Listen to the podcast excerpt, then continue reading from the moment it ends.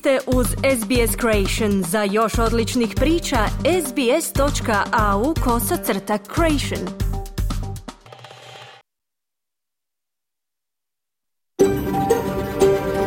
SBS, a world of difference. You're with SBS Croatian on mobile, online and on radio. Vi ste uz SBS Creation na svojim mobilnim uređajima na internetu i radiju. SBS odaje priznanje tradicionalnim vlasnicima zemlje s koje danas emitiramo program na hrvatskom jeziku. Ovim izražavamo poštovanje prema narodu Vurunđer i Vojvurung, pripadnicima nacije Kulin i njihovim bivšim i sadašnjim starješinama. Također odajemo priznanje tradicionalnim vlasnicima zemlje svih aboriđinskih naroda i naroda s otoka u Toresovom tjesnacu na čijoj zemlji slušate naš program. Dobar dan i dobrodošli u program SBS-a na hrvatskom jeziku. Ja sam Mirna Primorac. Četvrtak je 8. veljače, 11. je sat i na početku smo jednosatnog pregleda vijesti i aktualnih tema. Danas govorimo o ovisnosti o ljekovima. Može li Australiju pogoditi epidemija ovisnosti opioidima, poput one koja je usmrtila ogroman broj Amerikanaca? Čućemo i o najnovijem trendu koji je uznemirio ljubitelje tradicionalnog ispijena čaja. Treba li čaj soliti, a ne zaslađivati? Prije ovih tema možete čuti pregled vijesti iz Australije i Hrvatske svijeta. U Saboru je HDZ-ova većina potvrdila kontroverznog suca Ivana Turudića kao prvog čovjeka državnog odvjetništva. Oporba prosvjeduje, a o tome javlja Enis Zebić iz Zagreba. Željko Kovačević nam donosi sportske vijesti. Čućemo o nastupu hrvatskih vaterpolista na svjetskom prvenstvu. Počinjemo vijestima iz Australije i svijeta. Slušajte nas.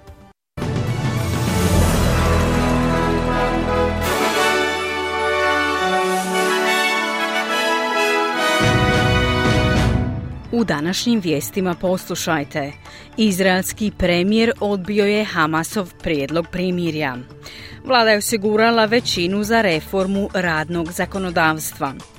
Premijer Papue Nove Gvineje James Marap nalazi se u diplomatskom posjetu Australiji.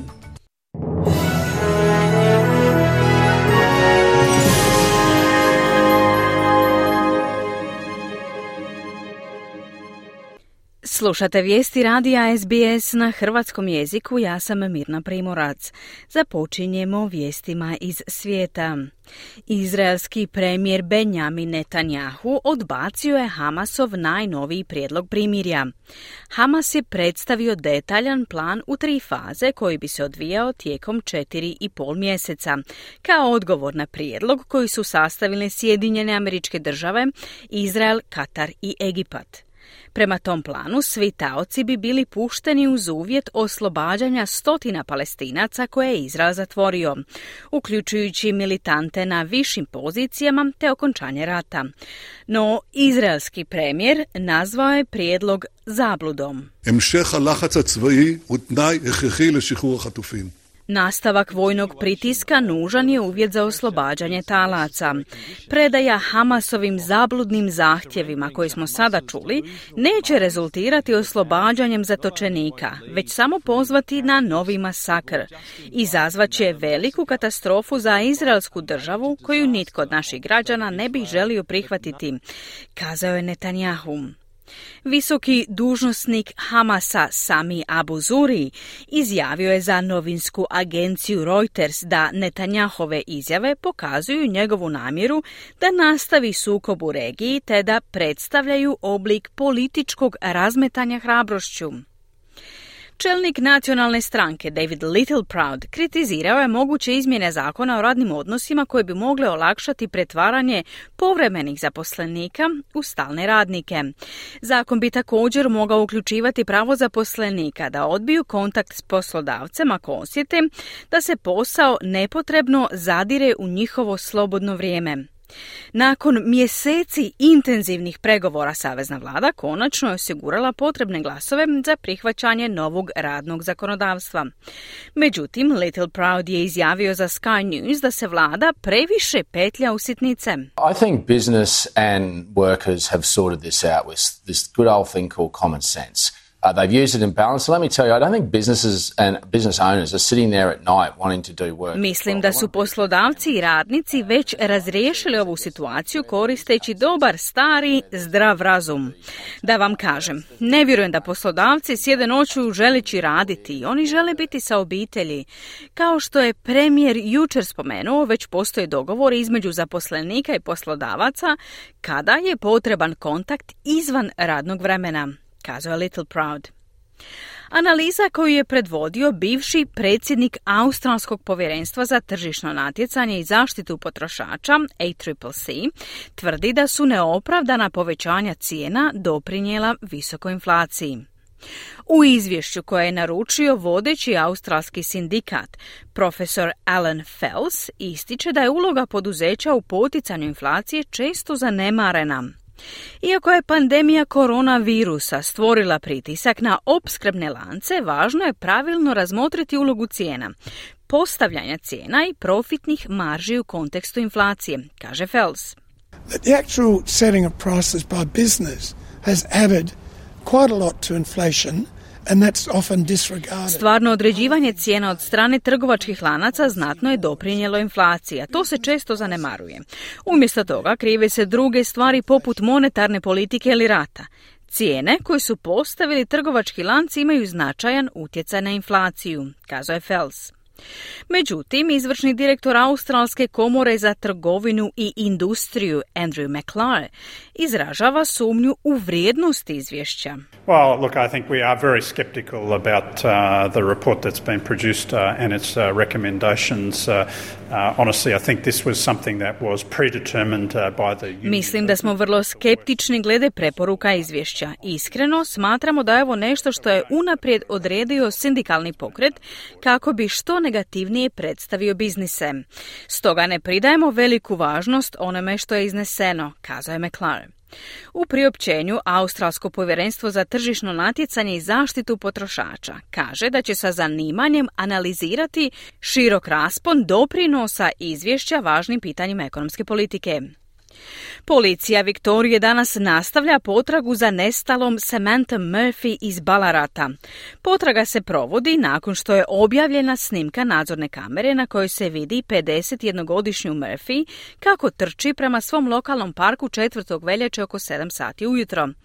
Tisuće članova zajednice pridružile su se Facebook grupi posvećenoj potrazi, a mnogi su se uputili pomoći hitnim službama. Policija apelira na stanovnike područja da pregledaju snimke nadzornih kamera između 7 i 11 sati, te da prijave bilo kakve relevantne informacije.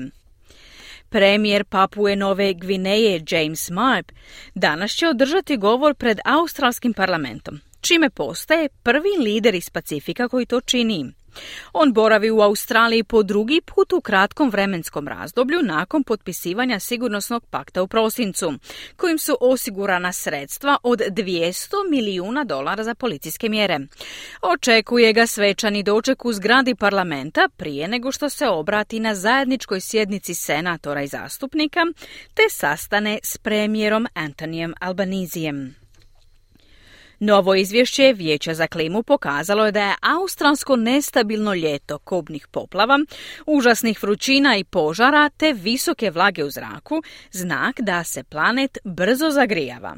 Ljeto 2023. i 2024. godine obilježeno je najsušnijim tromjesečjem u povijesti zemlje od kolovoza do listopada, praćenim mjesecom rekordno visokih oborina na istoku zemlje. Navedeno je da su vremenski rekordi srušeni gotovo u svakoj državi i teritoriju, dok su zajednice bile pogođene ciklonima, obilnim kišama, tropskim valovima i ekstremnim uvjetima požara.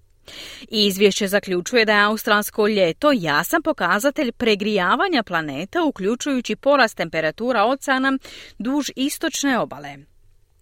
Slušate vijesti SBS-a na hrvatskom jeziku, ponovno iz svijeta.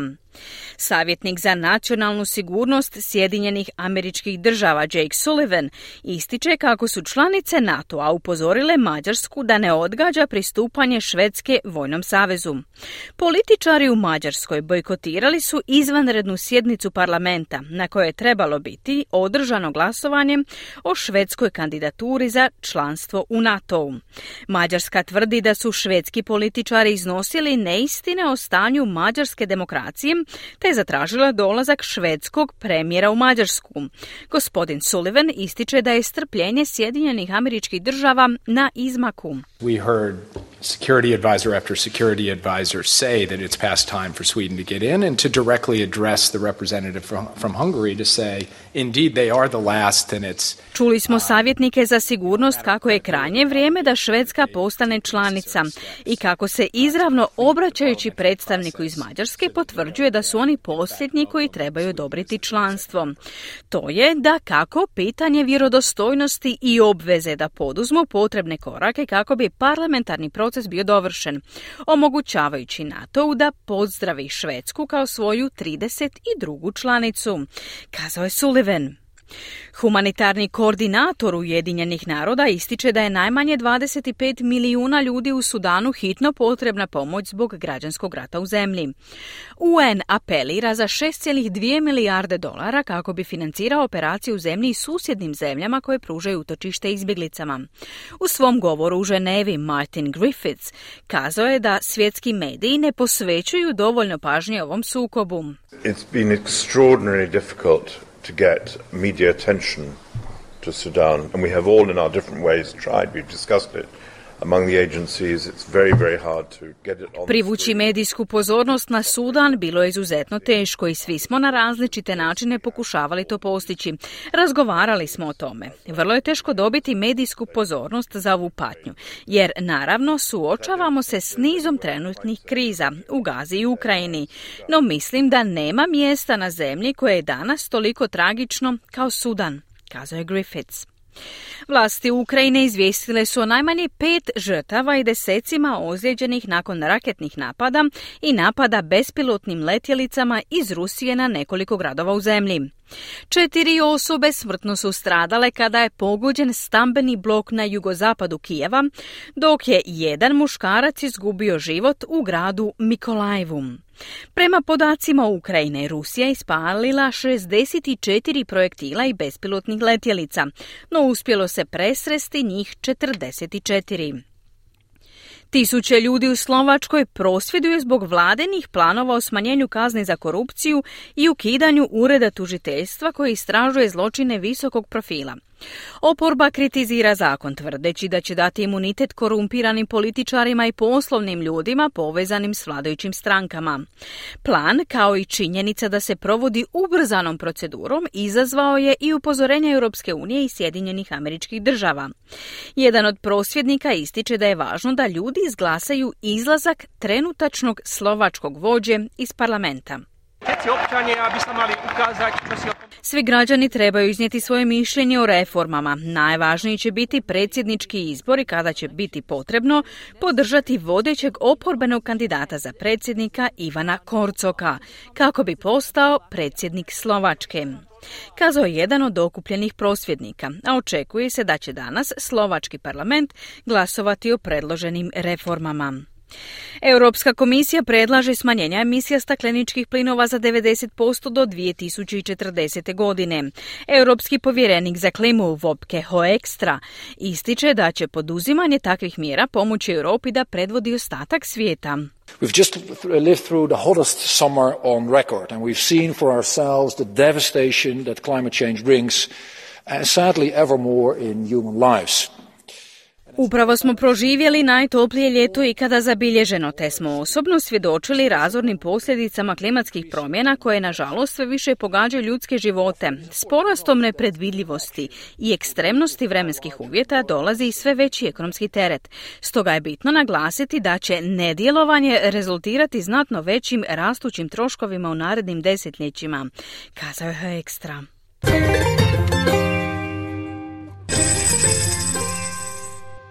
Danas jedan australski dolar vrijedi 0,65 američkih dolara, 0,52 britanske funte te 0,61 euro.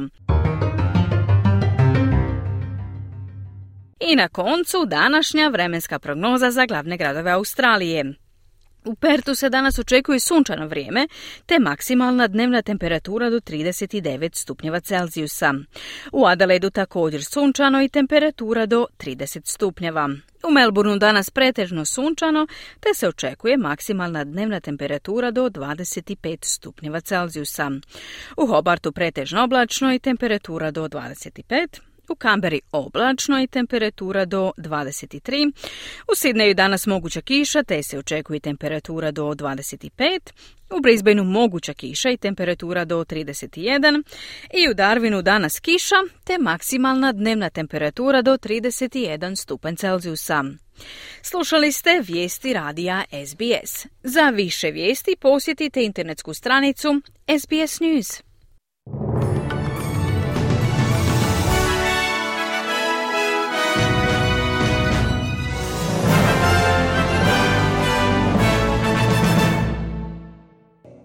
Vi ste uz SBS na hrvatskom jeziku, moje ime je Mirna Primorac. Okrećemo se sada vijestima iz Hrvatske. Većinom glasova Hrvatski sabor je za novog glavnog državnog odvjetnika izabrao aktualnog predsjednika Zagrebačkog županijskog suda Ivana Turudića.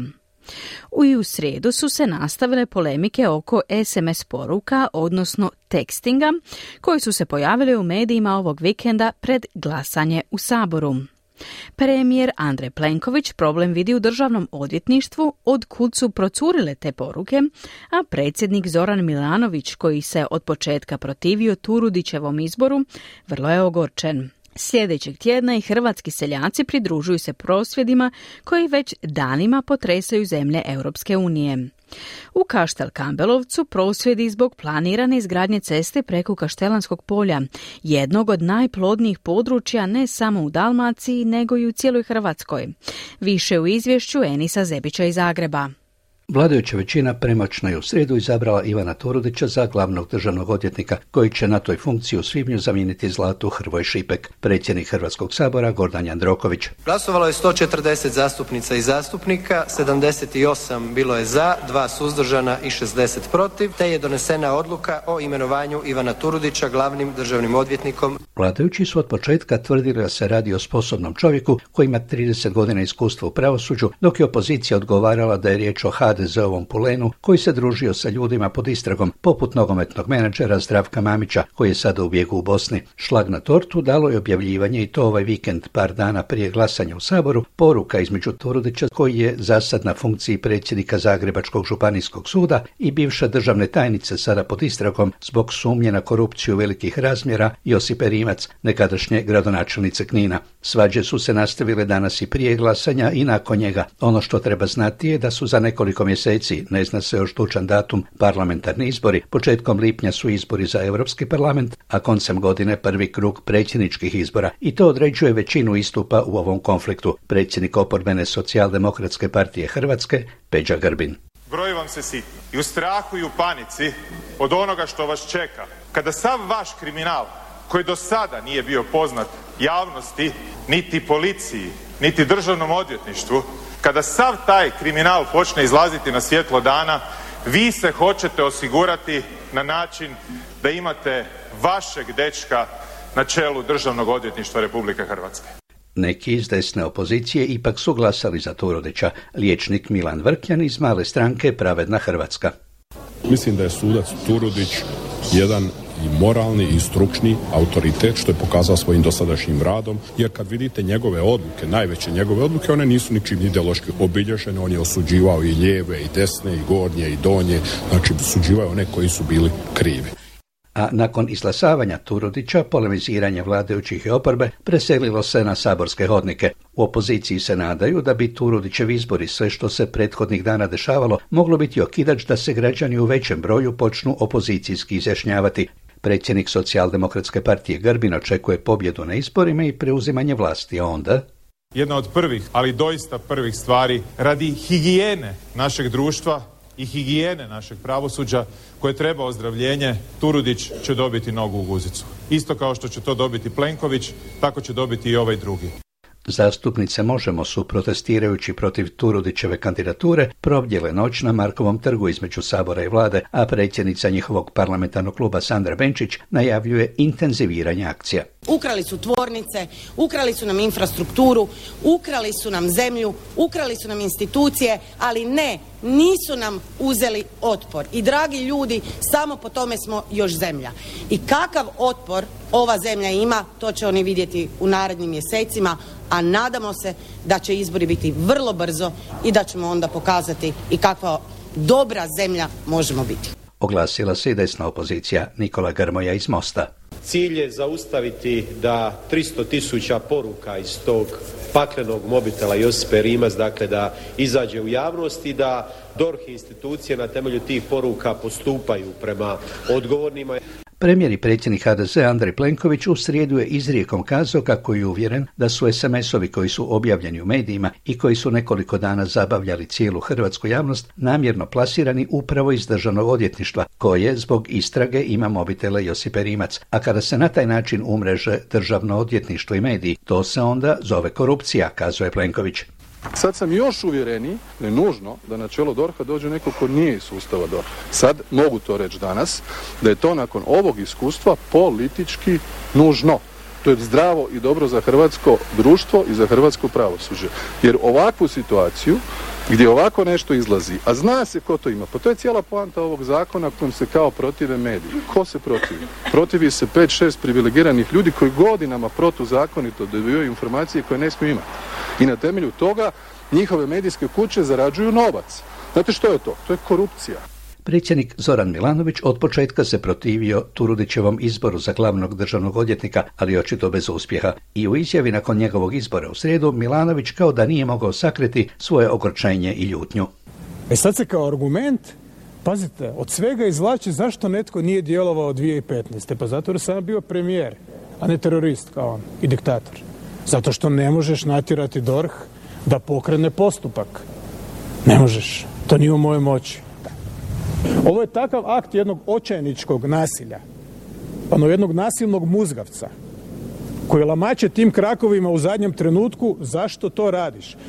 Već desetak dana prosvjeduju farmeri u raznim europskim zemljama zbog lošeg položaja agrara i poljoprivredne proizvodnje u Europskoj uniji, inzistiranja na ekološkim propisima koji smanjuju urode i povisuju cijenu proizvoda i zbog uvoza hrane iz Ukrajine koji se na taj način pomaže da izdrži u svojoj obrani od ruske agresije. Iz Hrvatske poljoprivredne komore čuju se glasovi da bi se prosvjedima mogli pridružiti i hrvatski seljaci. Jer predsjednik komore Mladen Jakopović kaže da isti problemi muče i seljake u Hrvatskoj treće novo programsko razdoblje sve više i više je administrativno opterećenje naše poljoprivrednike, sve veći je pritisak tržišni iz e, trećih zemalja, zelene politike sve manje određenih e, pesticida i herbicida se moraju koristiti, a po drugoj strani bi trebali naši poljoprivrednici proizvoditi po pristupačnim cijenama za naše potrošače i tu dolazi do ogromnih problema, izazova i naravno ljudi su nezadovoljni.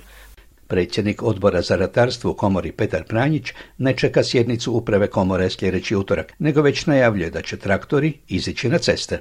Masovni izlazak ne bi već krenuli, ali utorak je definitivna potvrda. Zastave naše na traktore, sve strojeve koji budu izašli, neka Brisel prepozna Hrvatsku. Jer mi imamo osjećaj da Brisel ni ne zna da smo mi članica Europske unije. Toliko smo im važni da nas nigde ne spominju. Ko je čuo da se Hrvatska spomenila kao ugrožena? Niko. Kod nas cvijeće cvjeta. Stanovnici Kaštel Kampelovca, jednog od sedam kaštela u Kaštelanskom zaljevu pored Splita, protive se izgradnji ceste od tunela Kozjak do Jadranske magistrale blizu obale, koja bi prolazila preko Kaštelanskog polja. To je projekt potpisan u rujnu prošle godine kojim bi se tunelom i cestom napravilo paralelni izlaz autoceste Zagreb-Dubrovnik prije Splita. Cesta bi prešla preko 200 privatnih parcela plodne zemlje i uništila plantaže maslina i smokava. Zajedno su protiv te ceste i tunela istupili i lijevi i desni. Predsjednica socijaldemokratske partije u Kaštelima Ivana Perišin. Odnos institucija prema građanima grada Kaštela, prema njihovom djedovini, prema zaštiti naših e, predaka koji su nam ostavili u nasljeđe najljepši komad particele na ovom svijetu, a to je Kaštelansko polje. A oni ga žele devastirati. Županijska vijećnica Mosta Milija Baldić-Lušić. Kozjak je pun izvora vode, Kozjak je pun maslinika, Kozjak ima vinograde, Kozjak ima svoj agroturizam. Mi ćemo potpuno devastirati sa tih 4,3 km ceste kompletnu padinu Kozjaka. Pred kraj po običaju tečaj nekoliko najzanimljivijih valuta po kupovnom tečaju privatne Zagrebačke banke. Za 100 švicarskih franaka mogli biste dobiti 103 eura, za 100 britanskih funti 112 eura, za 100 američkih dolara 89 eura i za 100 australskih dolara 58 eura. Promjena je bila samo kod američkog dolara. Obrnuto za 100 eura mogli biste dobiti 90 švicarskih franaka, 82 britanske funte, 103 američka dolara ili 158 australskih. I tu je promjena samo kod američkog dolara dolara, koji u odnosu na euro nešto više vrijedi nego tjedan ranije. Tu kod nas je proljetno vrijeme na ulici, možete vidjeti one koji vjeruju u kalendar u zimskim jaknama i one koji vjeruju temperaturi zraka u košuljama, a bilo ih je danas i u majicama. Ne na moru, nego tu u Zagrebu. Koncem vikenda kiša, onda malo niže temperature, kažu prognoze, ali ništa dramatično. Toliko za današnje jutro, do slušanja za sedam dana, do tada pozdrav, a sada natrag u studija. Hvala Enisu. Nastavljamo sportskim vijestima. Nakon odličnog starta na svjetskom prvenstvu u Katarskoj Dohi, Španjolci potopili najbolje hrvatske vaterpoliste. Goran Perkovac više nije izbornik hrvatske rukometne reprezentacije. Javlja Željko Kovačević. Hrvatska vaterpolska reprezentacija izgubila je susret drugog kola skupine A svjetskog prvenstva od najbolje španjolske vrste rezultatom 10-6. U reprizi nedavnog finala Europskog prvenstva opet su slavili Španjolci. To je treći susret u malo dana ove godine između te dvije reprezentacije. Omer je 2-1 za Španjolce. Utakmica u Kataru igrala se za izravan plasman u četvrt završnicu. Da su pobjedili Španjolce, hrvatski bi se vaterpolisti plasirali na olimpijske igre u Parizu. Ovako čekaju daljnji rasplet na svjetskoj smotri. Na olimpijskom turniru u Parizu bit će 12 reprezentacija, osobni sastav je već poznato, to su Francuska domaćin, Mađarska i Grčka, finalisti prošlog svjetskog prvenstva, Španjolska prvak Europe, Sjedinjene američke države pobjednik panameričkih igara, Japan pobjednik azijskih igara, Australija predstavnik Oceanije i Južna Afrika predstavnik Afrike. Trenutačno je popinja na četiri mjesta da će svjetsko prvenstvo u Dohi. Izbornik Ivica Tucak. Izgubili smo od ekipe koja je danas bila bolja, e, koja je odigrala jednu odličnu utakmicu. Mi nismo bili od početka ni govornom tijela ni koncentracijom odbijene lopte koje su išle njima bez prave reakcije. Nismo imali onu potrebnu energiju koja je potrebna za pobijediti ovakvog protivnika. I evo, dobro, to je to. Neka sve, ako to trebalo biti loše, bude dan na današnjoj utakmici. U sportu se pita i protivnika protiv kojeg igrate. Mi smo imali strahovito puno tehničkih pogrešaka, to je ono što me ljuti. Krivih dodanih lopti, poklonjenih lopti, potpuna jedna dekoncentracija za pobijediti ovakvu utakmicu. To je možda dovoljno za pobijediti nekog protivnika lakše kategorije, ali za ovakvu utakmicu sa toliko puno tehničkih pogrešaka ne možeš očekivati bolji rezultat. Ništa značajno se nije desilo, moramo se okrenuti sada zadnjem kolu.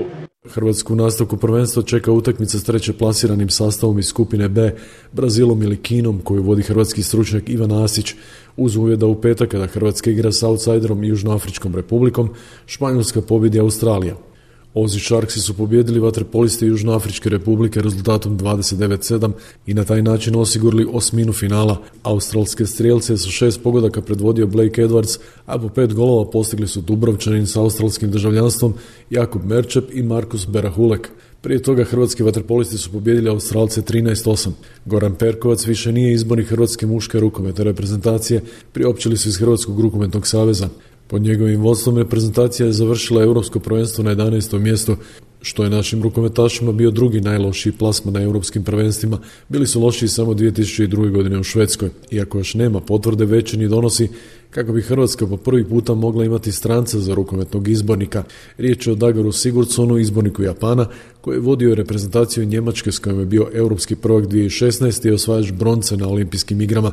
Ima i nagradu za najboljeg trenera svijeta po izboru Svjetske rukometne federacije za uspjehe ostvarene te 2016. Športski pozdrav iz Hrvatske za SBS radio Željko Kovačević. Hvala Željku.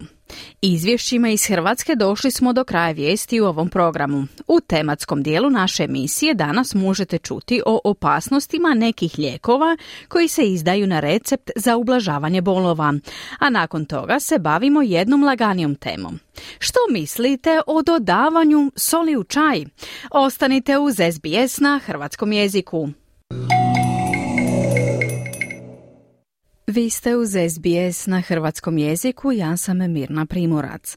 Na redu su australske teme.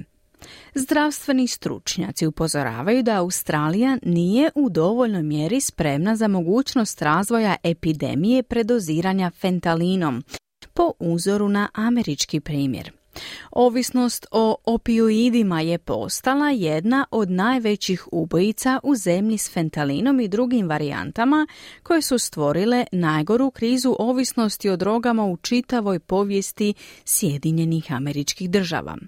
No što su to opioidi i zašto mogu biti u tolikoj mjeri smrtonosni? Prilog Kire Hain pripremila je Ana Salomon. Časnoj sestri Mary Lynn Cochrane su prvi puta propisani opioidi u 30. godinama života zbog bolova od artritisa. Na koncu ih je uzimala svaki dan gotovo 30 godina. My experience for me the first time using opioids was an absolute relief. Moje iskustvo prilikom prve upotrebe opioida je bilo apsolutno olakšanje zbog uklanjanja boli ali kako je vrijeme odmicalo, shvatila sam da moram uzimati veću količinu opioida da bih osjetila olakšanje u svakom trenutku. Nus pojave su postale pomalo problematične. Ušla sam u fazu u kojoj nisam mogla voziti. Postajala sam letargična i na neki način nisam željela ništa raditi. Osjećala sam se kao da lebdim u oblaku, prisjeća se Cochrane. Ako želite znati što su točno opioidi, profesor farmakologije pri sveučilištu Macquarie Mark Connor daje odgovor na to pitanje. An opioid is a drug that activates opioid receptors. Originally they came from poppy plants. Opioid je lijek koji aktivira opioidne receptore, izvorno potječe iz biljaka maka, ljudima je poznat morfi i onda postoji puno drugih sintetičkih molekula koje djeluju na jednak način morfiju. Obično se opioidi koriste za ublažavanje boli nakon neke akutne traume. Dakle, ako slomite nogu ili ste podvrgnuti ozbiljnoj operaciji, mogu se koristiti za liječenje nekih vrsta kronične boli, osobito boli povezane s karcinomom, pojašnjava Konor. Neki od najčešće korištenih opioida uključuju kodein, fentanil, oksikodon i metadon. Obično se nalaze u obliku tableta, ali neki lijekovi dolaze i u obliku tekućine. Heroin je još jedan opioid koji se obično ubrizgava. Cochrane je bila časna sestra kod sestara dobrog samaritanca, više od 40 godina i živjela je s iscrpljujućim artritisom i živčanim bolovima od svojih ranih 20 godina. Ona je mišljenja da opioidi dugoročno imaju malu ili nikakvu korist u otklanjanju kronične boli. My difficulty was then that I wanted to live a sort of clear quality life. Problem je započeo u trenutku kada sam odlučila živjeti bez lijekova, odnosno čistim načinom života, no nisam znala na koji način to ostvariti. Nisam mogla više živjeti s onom količinom opioida koje sam uzimala u to vrijeme. U jednom trenutku sam osjećala da je bol još uvijek prisutna, te da se s opioidima pogoršava. Tada sam shvatila da više ne mogu ovisiti o njima, jer s opioidima bolje prisutna, bez obzira što sam ih redovito uzimala, kazala je Cochrane. Opioide često propisuju i koriste mnogi ljudi u Australiji koji imaju jaku bol. Podaci Ministarstva zdravstva sugeriraju da se u jednom danu 2022. godine gotovo 56 tisuća ljudi liječilo od ovisnosti o opioidima. Podaci također otkrivaju da se između 2011. i 2022. godine broj pacijenata koji su bili podvrgnuti liječenju povećao za 20%. Profesor Connor kaže da opioidi mogu postati štetni ako ih uzimate dulje vrijeme bez razmatranja u kojoj mjeri oni i dalje ublažavaju bol. They can stop working um, after a while and so you may need to take more opioids and that can become a problem. Typically they're Opioidi mogu prestati djelovati nakon nekog vremena, pa ćete možda morati uzimati veću količinu opioida i to može postati problem. S dugotrajnom upotrebom su obično problematični ako ih odjednom uzmete previše možete se suočiti s sakutnim predoziranjem. Ipak u većini slučajeva su relativno sigurni kada se propisuju za primjerice slomljenu nogu ili postoperativno. Mogu biti opasni i problematični za ljude, ali su ujedno vrlo korisni za ublažavanje bolova, budući da je postoperativna ili kronična bol doista iscrpljujuća, izjavio je Conor. Farmaceutski opioidi u Australiji trenutačno uzrokuju više smrtnih slučajeva povezanih s konzumiranjem lijekova u odnosu na bilo koju drugu kategoriju lijekova i premda su dostupni samo u određenim slučajevima preko liječničkog recepta, zbog njihove prirode koja izaziva ovisnost postoji i ilegalno tržište. Mark Locks je izvanredni profesor pri tehnološkom sveučilištu Queensland. On kaže da je fentanil, koji je 50 puta jači od heroina, jedan od najopasnijih opioida koji se polako probijaju na tržište. A lot of people become hooked on fentanyl because they're unaware of fentanyl contamination and other drugs they're taking. This is the evidence from overseas. Mnogi ljudi se navuku na fentanil jer nisu svjesni kontaminacije fentanilom u drugim lijekovima koje konzumiraju. Ovo su dokazi iz inozemstva. Dakle, fentanil se može pronaći i u kokainu. Ponekad se pojavljuje i u metamfetaminu. No primarna skupina ljudi koji postaju ovisnici o fentanilu su korisnici heroina. Budući da je fentanil puno jeftiniji, mnogi ljudi koji opskrbljuju ovisnike heroinom koriste fentanil kako bi proizveli isti ishod kao i heroin po puno nižoj cijeni, ali ga i dalje prodaju kao heroin, naglašava Lox. Sjedinjene države se već suočavaju s epidemijom predoziranja fentanilom. Iz Američke agencije za borbu protiv droga su otkrili da su 2023. zaplijenili veću količinu ove droge u odnosu na ikad prije. Zaplijenjeno je 386 milijuna smrtonosnih doza fentanila, za koje kažu da je dovoljna količina da ubije svakog Amerikanca. Postavlja se stoga pitanje koje su moguće implikacije za Australiju. Izvanredni profesor Lox smatra da je razlog tome što u Australiji potražnja za lijekovima još uvijek nije u tolikoj mjeri visoka kao što je to slučaj u SAD-u. The illicit market for fentanyl, the, the chemicals are made mostly in China, um, but the fentanyl is produced in Latin America. Postoji nezakonito tržište za fentanil. Kemikalije se uglavnom proizvode u Kini, no fentanil se proizvodi u Latinskoj Americi, uglavnom u Meksiku, ponekad u Kolumbiji i temeljem informacija s kojima trenutačno raspolažemo dolazi u Australiju putem istih izvora koji ovisnike opskrbljuju kokainom iz te iste regije. Za razliku od kokaina, opasnost od upotrebe tih opioida se ogleda u velikoj stopi smrtnosti. Stopa predoziranja opijatima je toliko visoka da gube veći broj ljudi u odnosu na broj smrtno stradalih u čitavom Vjetnamskom ratu, zaključuje Loks. Iz Australske savezne policije kažu da su svjesni rizika koji fentanil predstavlja za zajednice, no kako navode do danas je otkriven samo mali broj slučajeva predoziranja tim opijatom.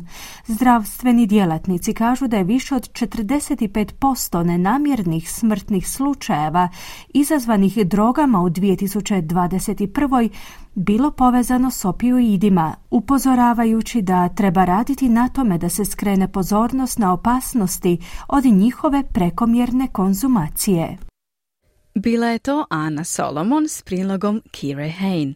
A u 11 sati i 41 minutu uzimamo par minuta za glazbeni predah. A nakon jedne pjesme govorimo o slanom čaju.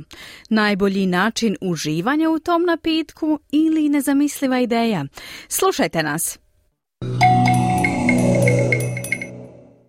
Slušate SBS na hrvatskom jeziku, ja sam Mirna Primorac. Australski ljubitelji čaja reagiraju na kontroverzne preporuke američke profesorice, koja predlaže dodavanje soli pri pripremi ovog omiljenog napitka. Iako je ideja općenito odbačena od strane ljubitelja tradicionalne pripreme čaja, neki stručnjaci tvrde da se sol u čaju koristi već tisućama godina. Prilog Sema Dovera. Oh my gosh, I feel. Hang on, I need to have another sip.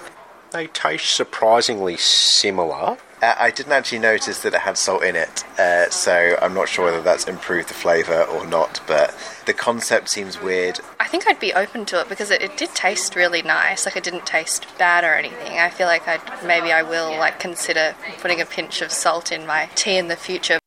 Upravo ste čuli reakcije osoba koji su probale čaj pripremljen sa jednim malo drugačijim sastojkom, prstohvatom soli. Ovi australski ljubitelji čaja najnoviji su sudionici rastuće kontroverze u svijetu pripreme toplih napitaka. Profesorica Michelle Francel, kemičarka s koleđa Bryn Mawr u Pensilvaniji, postala je predmet rasprave zbog svojih stavova o idealnoj šalici čaja. Njen tajni sastojak je prstohvat soli.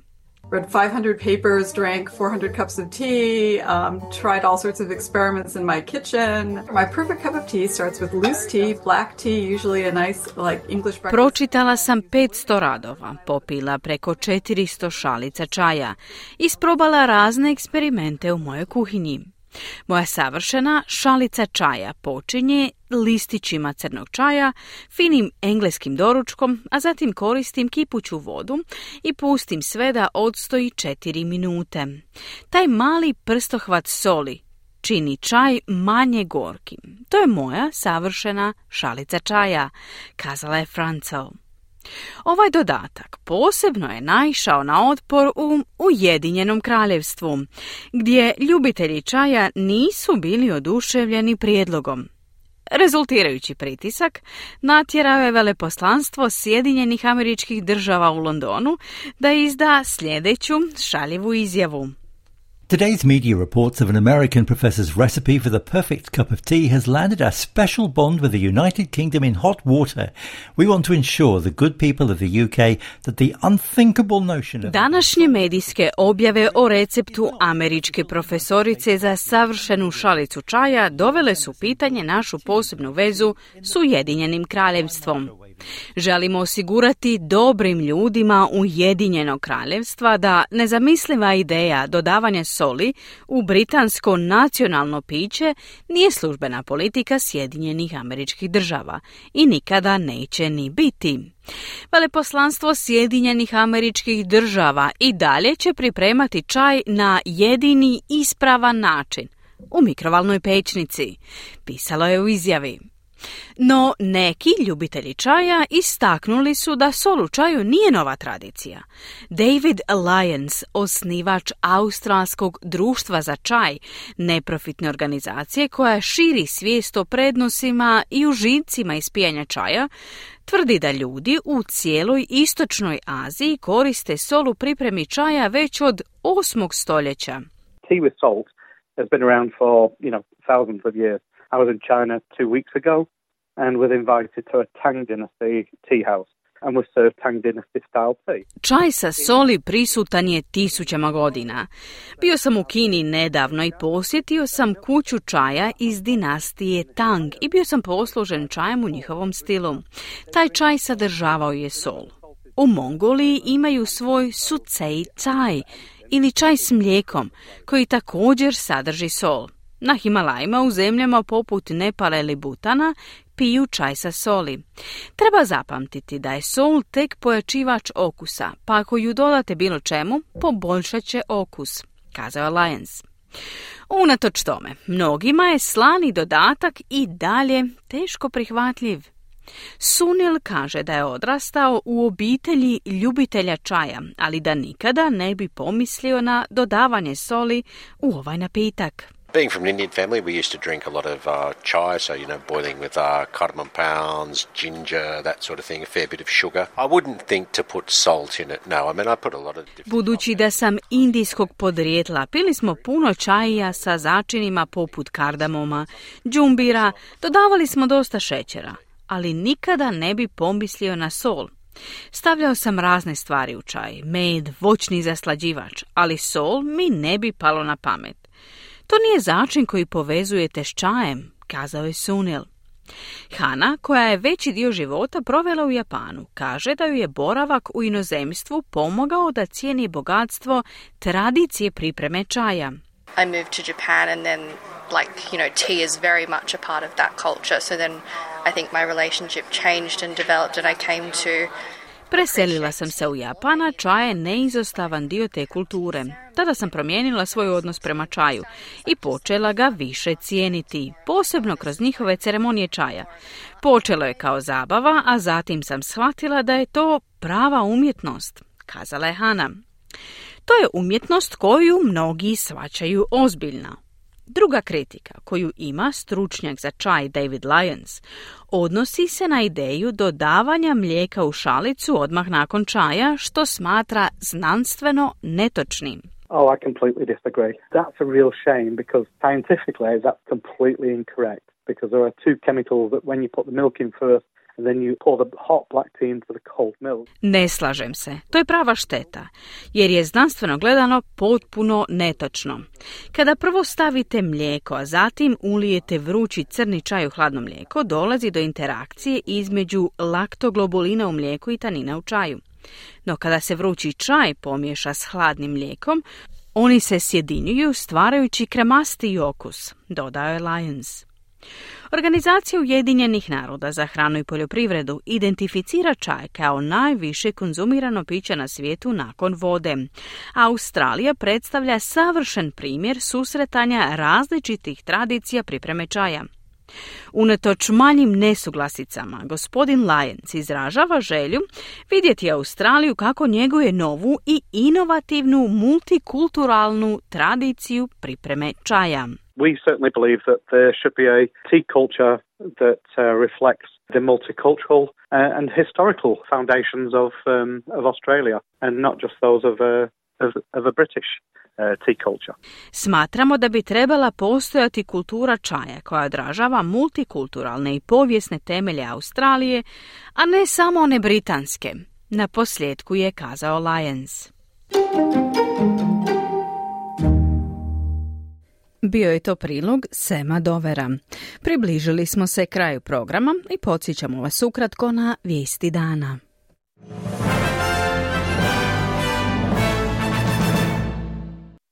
Izraelski premijer Benjamin Netanyahu odbacio je Hamasov najnoviji prijedlog primirja. Čelnik nacionalne stranke David Little Proud kritizirao je moguće izmjene zakona o radnim odnosima koje bi mogle olakšati pretvaranje povremenih zaposlenika u, star, u stalne radnike. Analiza koju je predvodio bivši predsjednik Australskog povjerenstva za tržišno natjecanje i zaštitu potrošača ACCC tvrdi da su neopravdana povećanja cijena doprinjela visokoj inflaciji. Premijer Papue Nove Gvineje James Marap danas će održati govor pred australskim parlamentom, čime postaje prvi lider iz Pacifika koji to čini.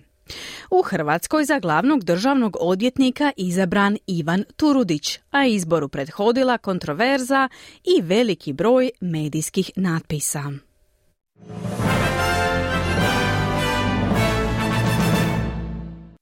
Slušali ste program SBS-a na hrvatskom jeziku koji je uredila Marijana Buljan. Ja sam Mirna Primorac. Hvala na pozornosti. Budite s nama i sutra u isto vrijeme od 11 do 12 sati. Ugodan dan i do slušanja. Kliknite like, podijelite, pratite SBS Creation na Facebooku.